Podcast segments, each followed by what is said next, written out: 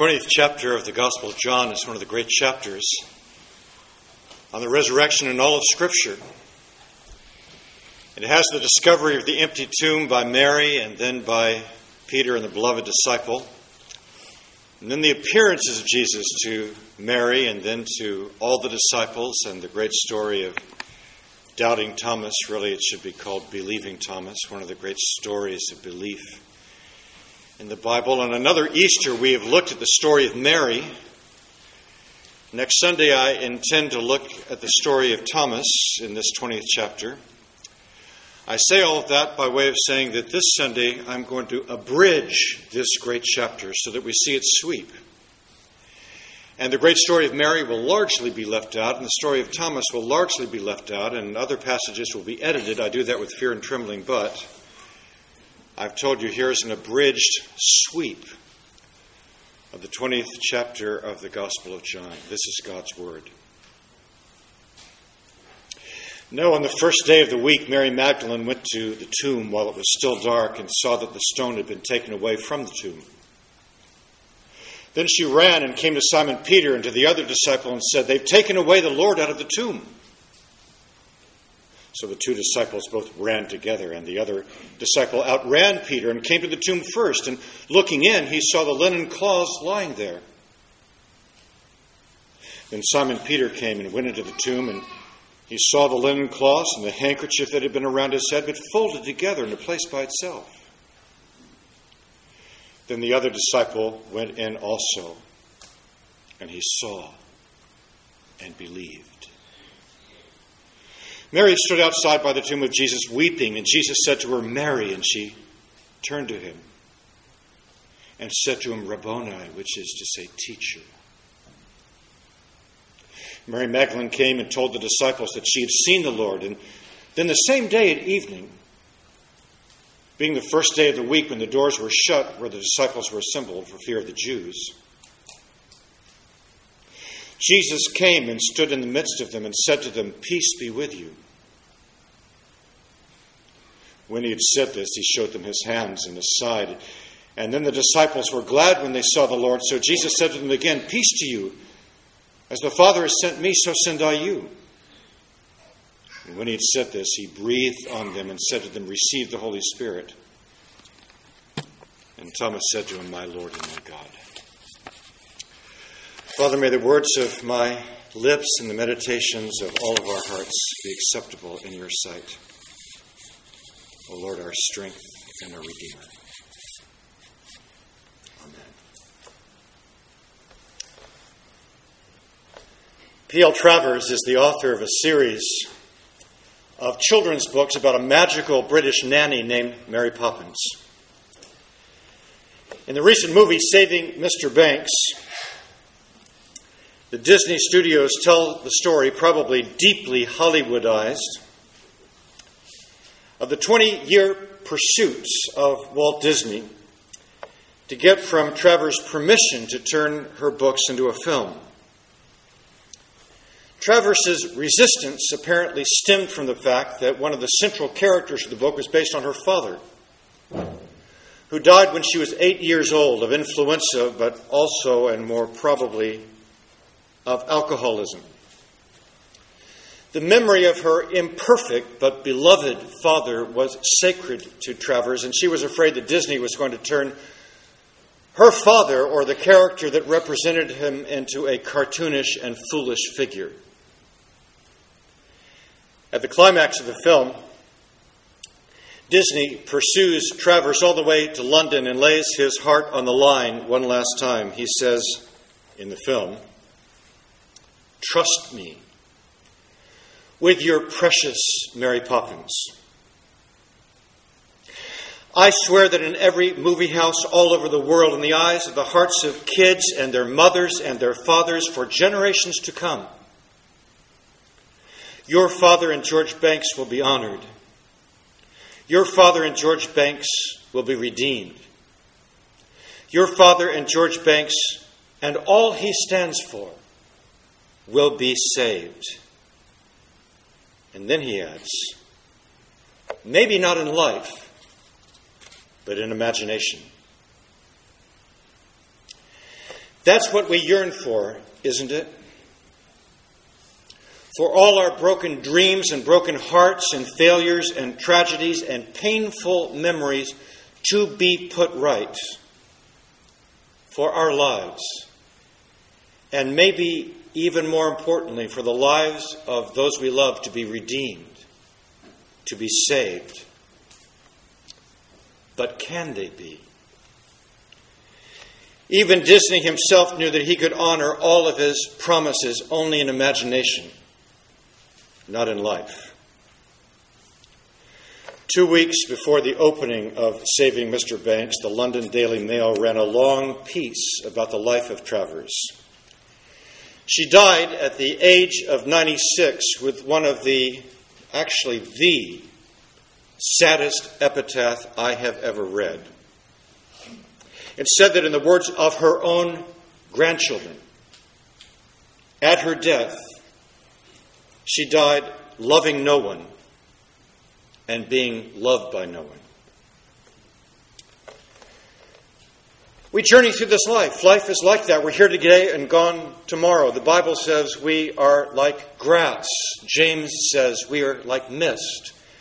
The King James says like vapors that appear for a little while and then vanish. The most talented athlete will have muscles which weaken and waste away. The most beautiful model, when she is 100, will not grace the cover of Vogue magazine any longer. All the rich and most powerful will eventually be betrayed by their bodies and die. Our lives are like a mist. And just so that we won't forget that foundational biblical truth, I offer to you this Easter Sunday morning a new Easter litany. It goes like this Our life is like a mist. And you respond, Our lives are like a mist indeed. Got that? Let's try it. Our life is like a mist. Doesn't that just thrill your soul? But that's the biblical truth. We are here today and gone tomorrow. We wither, we pass through life. Our flesh is temporary and disposable, and human beings are haunted by death and the fear that death will have the final word. That is the theme that reverberates through Edgar Allan Poe's great poem, The Raven. Do you remember it? This is also a cruel synopsis. It's a rather long poem. Here are a few lines that I've edited down together.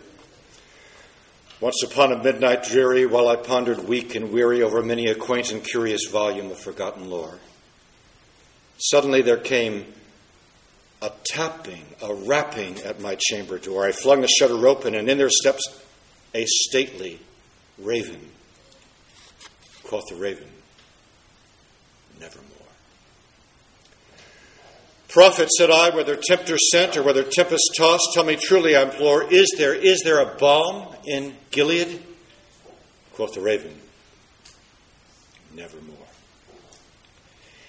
It goes on with stanza after stanza. You might like to look at it, and at the very end, the narrator says, The lamplight o'er him streaming throws a shadow on the floor, and my soul from out that shadow shall be lifted nevermore. The poem intones the sad finality that seems to say, Nevermore will love return, nevermore will youth return, nevermore will parents return, nevermore will life return, nevermore. It uh, conjures up that haunting line from Matthew Arnold's Dover Beach. It brings the eternal note of sadness in.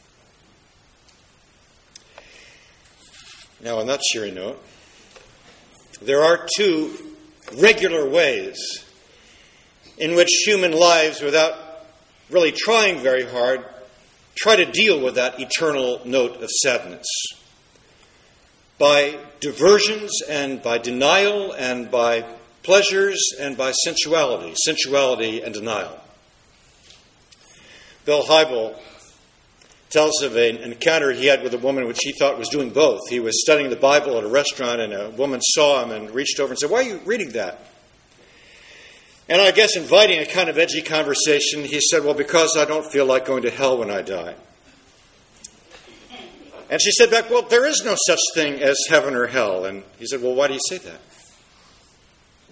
Well, everybody knows that when you die, the candle goes out. Poof. You mean to tell me there's no afterlife? No. That, you mean we can do pretty much anything we want to? That's right.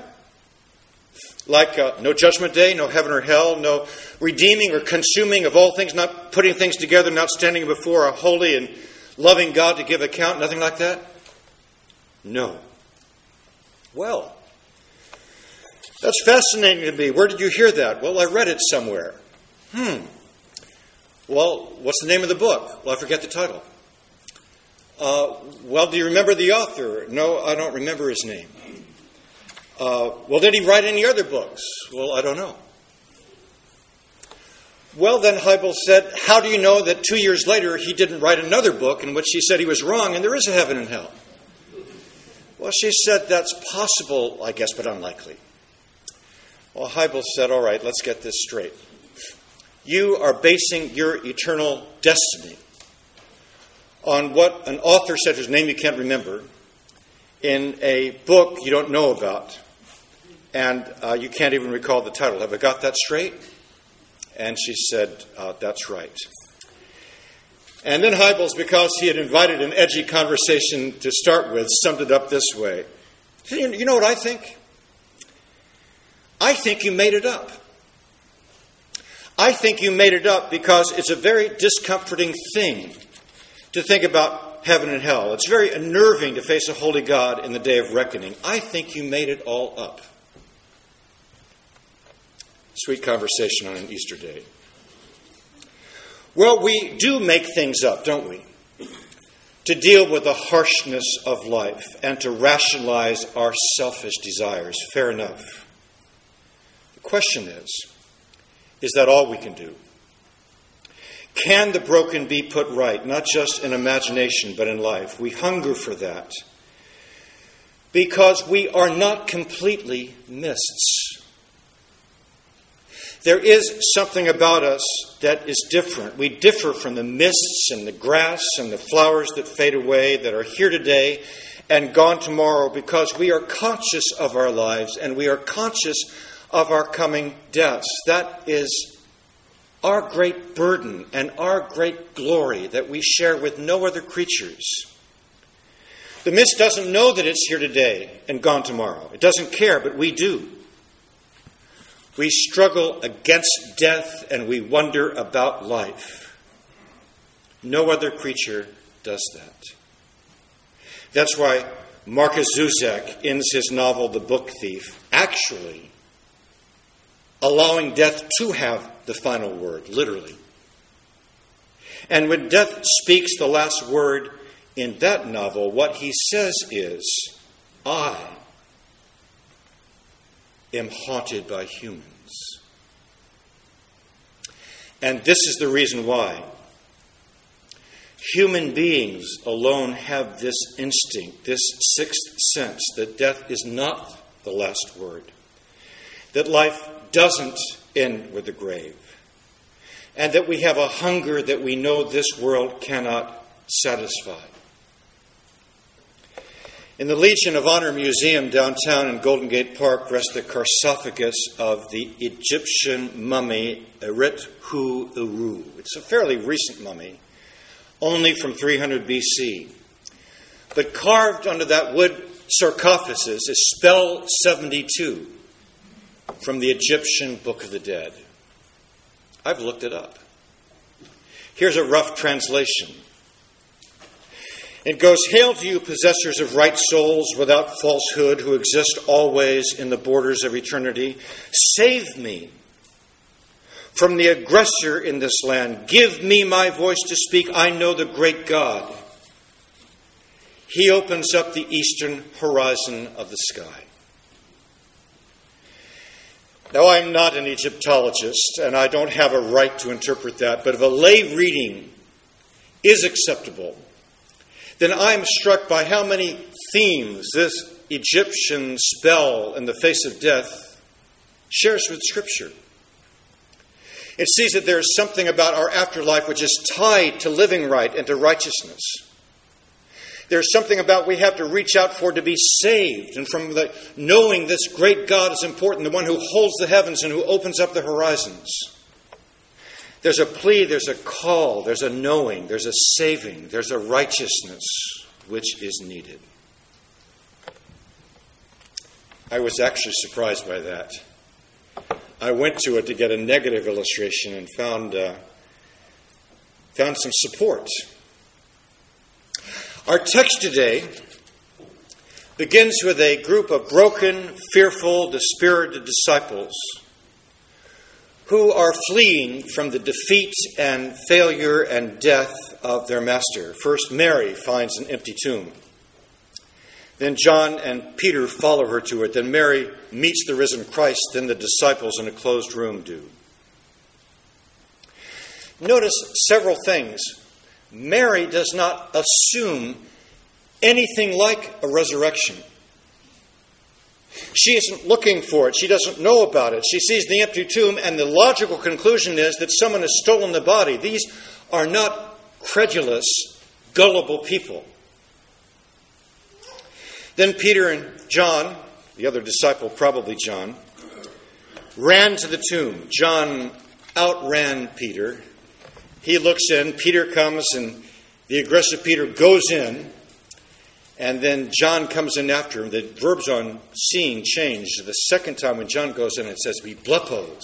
He doesn't just observe, he blepos. He sees and believes. But what they observe before that are the grave clothes uh, coiled and rolled. Notice how different this is from the description of the grave clothes of Lazarus. Chapter 11 of John, the man who had died came out, his hands and feet bound with linen strips and his face wrapped with them. Jesus said, Unbind them and let them go. Whatever happens to Jesus is similar to, but different from what happens to Lazarus. His body is similar, but different. It is physical, but the fact that it doesn't have to be unwrapped says it is different. Tom Wright calls this a trans physical body. It is more physical and more real than our bodies, but it will never die. It's heavier. It is weightier. We have five senses. Perhaps our resurrection bodies will have 50. And Jesus, this resurrection body, goes into a closed room, but he eats with them and he invites people to touch them. It's real, it is physical. And in this closed room, the disciples are discouraged. And notice when Jesus comes there and when he tells Mary to go ahead of him, he doesn't say, Go to, go to speak to those disciples who have betrayed me, who couldn't even stay awake for 60 minutes in my hour of deepest need, go to them and tell them they better have something darn good to say to me when I appear. Instead, he tells Mary to go to my brothers. And when he gets to them, he gives them gifts. Conquering kings. When they come back from war, when they come back from conquest, bestow gifts. So the risen Christ comes full of gifts. He gives peace, he gives power, he gives purpose. We'll look at those next week. That's why Paul in Ephesians 4 quotes Psalm 56 and saying, When he led captivity captive and he ascended on high, he gave us gifts. Jesus said, I went into the throat of death and I punched a hole in it. And if you believe in me, when death comes and swallows you up, when death comes and embraces you, you will be able to come out of it the way I did. You'll be able to follow me right out through the hole that I have created. This is the promise of the resurrection. The resurrection is the assurance that God's love conquers death and hell. It is the promise that the same power that raised Jesus Christ from the dead will regenerate you.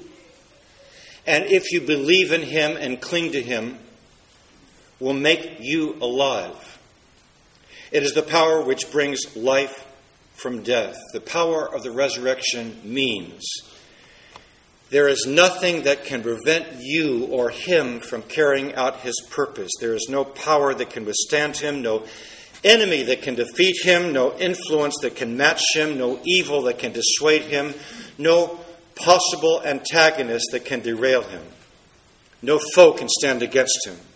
No other name can oppose him. The power which brings the dead to life is the power by which Christ even now rules and reigns and is alive and present in this very room and throughout every nook and cranny of his wounded world. That's the promise.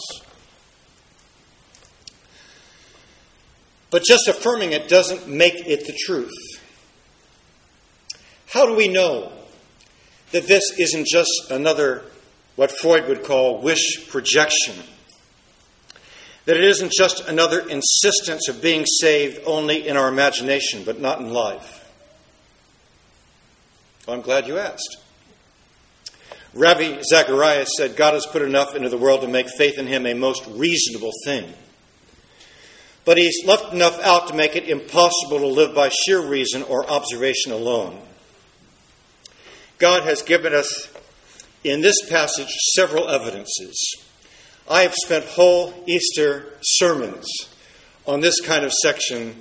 I'm not this Sunday, but let's just, in passing, with a light touch, see what evidences there are many more that are here in this one of many passages on the resurrection in Scripture. First, there's the empty tomb. There is the fact that the tomb was empty 2,000 years later. We can know that with certainty. Why? Because if the enemies of Jesus could have presented the body, they would have. The world is strewn by leaders of religious movements and messianic figures whose tombs are revered just a few yards from where the body of Beulah Akins lies from this church fellowship in Novato is a million dollar marble mausoleum of the founder of one particular Islamic sect that is erected there. There is no tomb for Jesus because no body was ever found or ever will be. If the Romans could have produced the body, they would have. The tomb is empty. Second, there is the appearances. We can accurately, historically, objectively, and scientifically date the claims of the appearances of Jesus to Mary and to the disciples and to the 500 within six years of the events. In ancient history, that is virtually contemporaneous.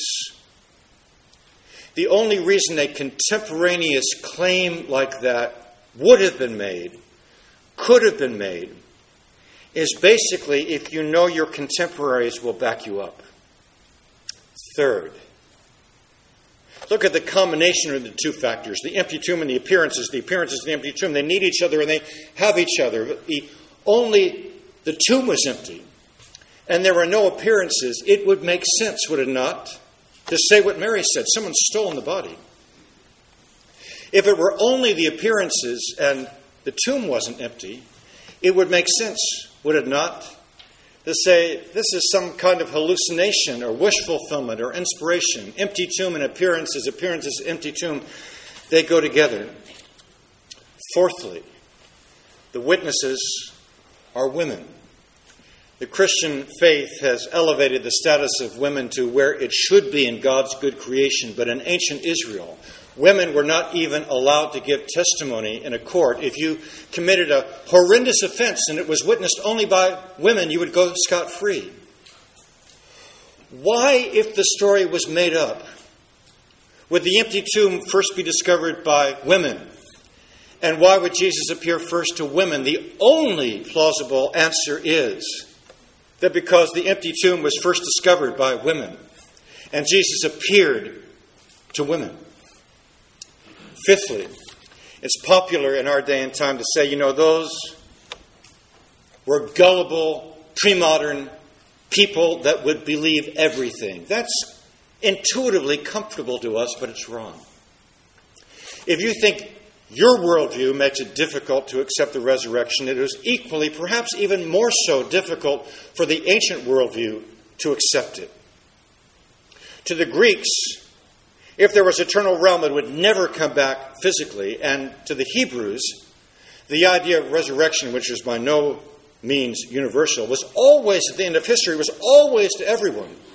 If the resurrection has come, has history come to an end? Has everybody been risen? There was no concept, no understanding, no foretaste of an individual figure coming back from the dead. If our worldview makes it difficult, so was the ancient worldview.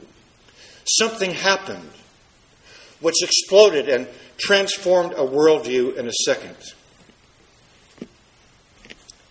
Those are evidences for other sermons and other days. I like them. My mind operates that way. I have more I can share with you. But since my college days, there's another kind of objection. Something has emerged in the last 40 years. The objection runs something like this uh, Well, I don't really care if there are natural laws, which uh, we think that's incompatible with outside of ourselves. They're personal laws inside of me that I care about.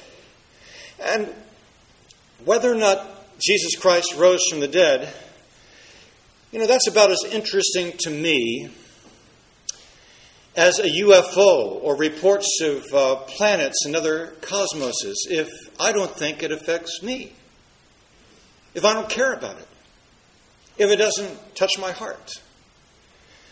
Now, I guess I didn't mean to have that tone of voice in my voice. It, uh, I think the first thing to say to that is get real, get right, and that's the wrong framework. But let's accept that framework for a second. And let's see that even in the ancient records, even in these first pre postmodern minds, I don't think I've ever used that phrase before, in the pre postmodern world of the Bible, the relevance of the resurrection of human life was made directly and immediately.